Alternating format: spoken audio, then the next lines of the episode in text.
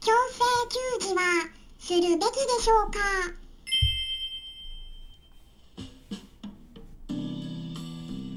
こんにちは。サラホリスティックアニマルクリニックのホリスティック獣医サラです。本ラジオ番組ではペットの一般的な健康に関するお話だけでなくホリスティックケアや地球環境そして私が日頃感じていることや気づきなども含めて様々な内容でイギリスからお届けしております。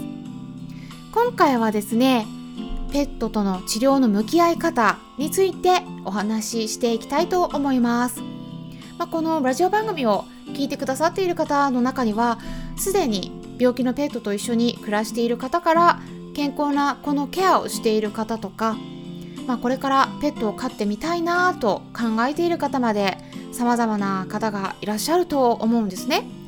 ただペットが病気になって看病し始めるといろいろと迷いが出てくることもきっとあるのではないかなと思うんですね。まあ私自身でもこうやって一人の獣医師として皆さんにお伝えしていますけれども、まあ、それと同時に一人の一飼い主です、そしてねご存知の方もいらっしゃるように一緒に暮らしている兄弟猫のジョバンニの方が慢性の腸炎を患っていて、まあ、炎症性腸疾患とか、うん、IBD とかねあと消化器型リンパ腫などの可能性があると、まあ、イギリスのかかりつけの獣医さんからは言われています。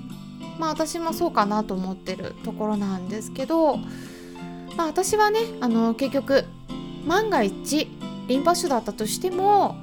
抗がん剤などの治療はさせるつもりがないっていうか、まあ、本人がね望んでいないっていうことはしたくないので、まあ、さらなる追加の検査とかもしていなくて、まあ、そしてお薬も全く使わずに家でケアしているところなんですね。まあ、経過はもうねあのずっと横ばいって言った感じかな、まあ、全体的には、うんまあ、体重の減りはねストップしててだからそんな悪くはなってない感じなんですね。見た感じなんですけどね。これはわからないですけどね検査しないと。まあ、食欲にもでも多少はばらつきはあるんだけれども、まあ、元気はねまあまあ出てきているので遊んであげたり一緒にいてあげてリラックスさせてあげるようにマッサージしたりしているところでね、まあ、あまり極端に悪くはなっていないんだけれども、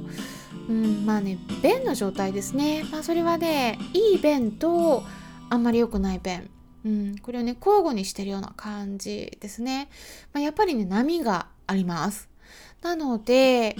全く迷わないかって聞かれたらまあ迷いがゼロとは言えないところもあります。治療はね嫌がるんだけど症状が出るのも嫌っていうね。まあまあ誰でもそうかもしれないですけど。うんでもね常にジョバンニにどうしたいのかを聞くようにしているんですね。そうすると最近は私と一緒にいたがるんで、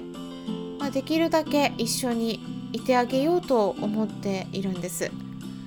だからねこういう期間ってすごい貴重だと思うんですね。例えば入院させちゃったらこういうことできないんですよね。だからあのまあ私は入院させるつもりはないんだけれども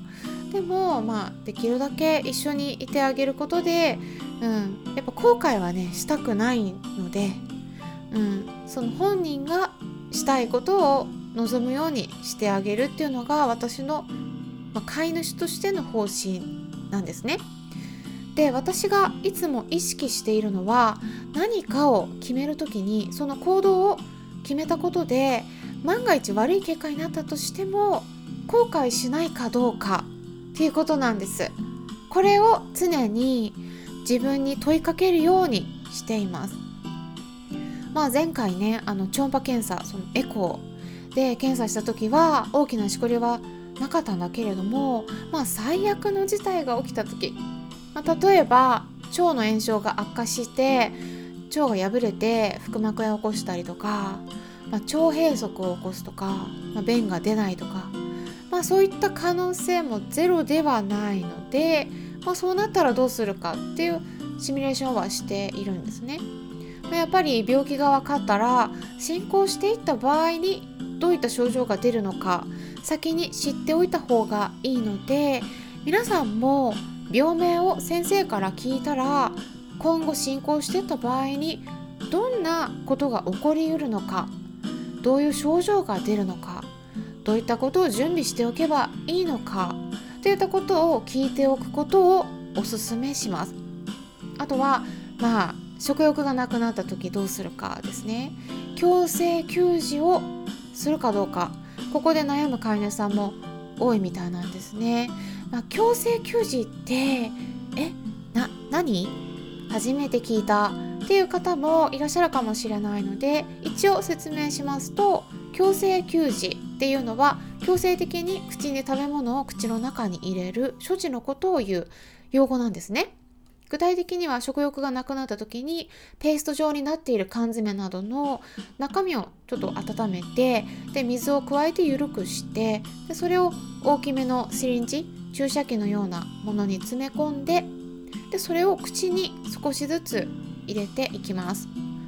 これはですねうまくやればいいんだけど結構実際はねペットの方も嫌がることがあってでそういう場合はね口に入れようとすると顔を背けるんですね。顔を背けても無理やり入れようとしたりするとタイミングがねちょっと合わなくて息を吸い込む時にグッて入れちゃったりすると誤嚥することがあります。でその時にケホケホむせるんだけど、まあ、しばらくすると収まったりするからそこでちょっと続けちゃったりしてね。でその後なんか、うん、咳もしないからいいかなとか思って放置されることが多くて。で後になってから症状がぶり返してきた時にレントゲンを取ってみたら、ま、食べ物が食道ではなくて気管の方に流れてしまったことによってそこから誤嚥性肺炎を起こしているのが分かることがあります。だからね私としては飼い主さんがね強制給仕前にするっていうのはね本当に慎重にそしてねしっかり時間をかけてやってあげないと焦ったりするとね危ないなって感じてるところなんです。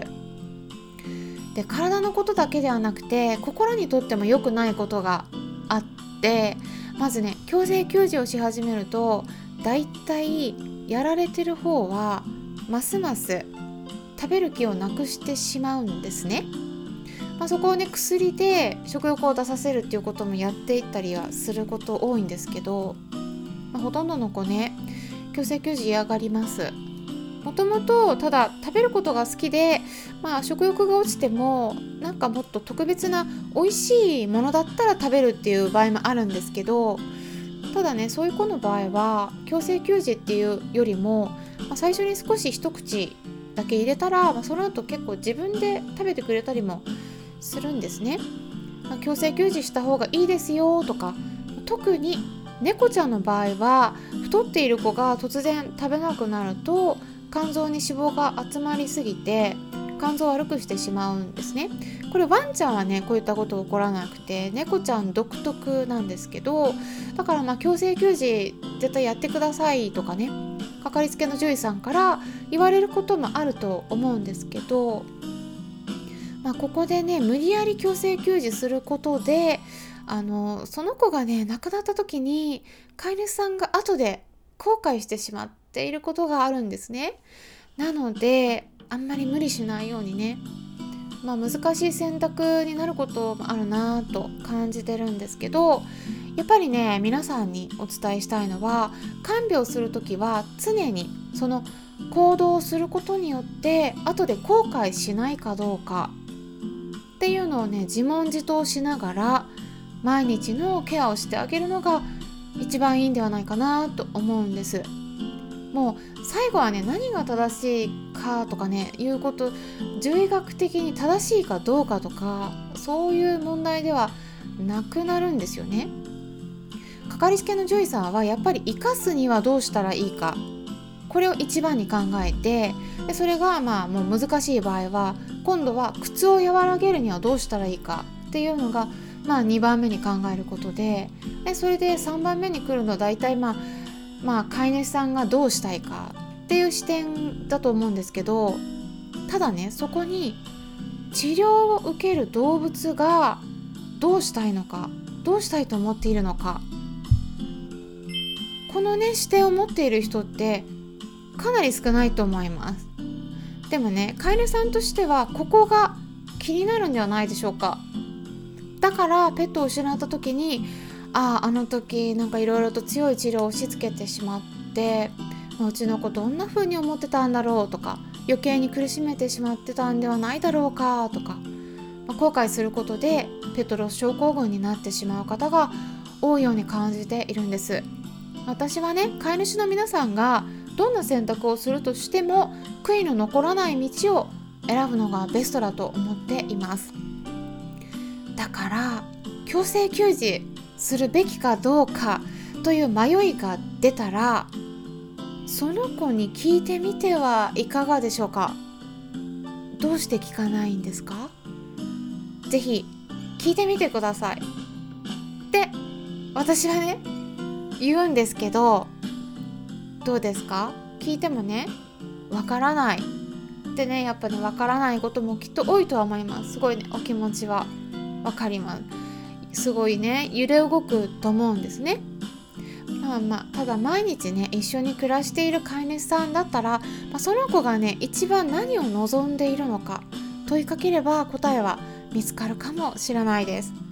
今回は強制給仕するべきかどうかについてお伝えしていきました。参考になったという方はよろしければいいねボタンのクリックとかフォローもしていただけたら嬉しいです。それではまたお会いしましょう。ホリスティック獣医サラでした。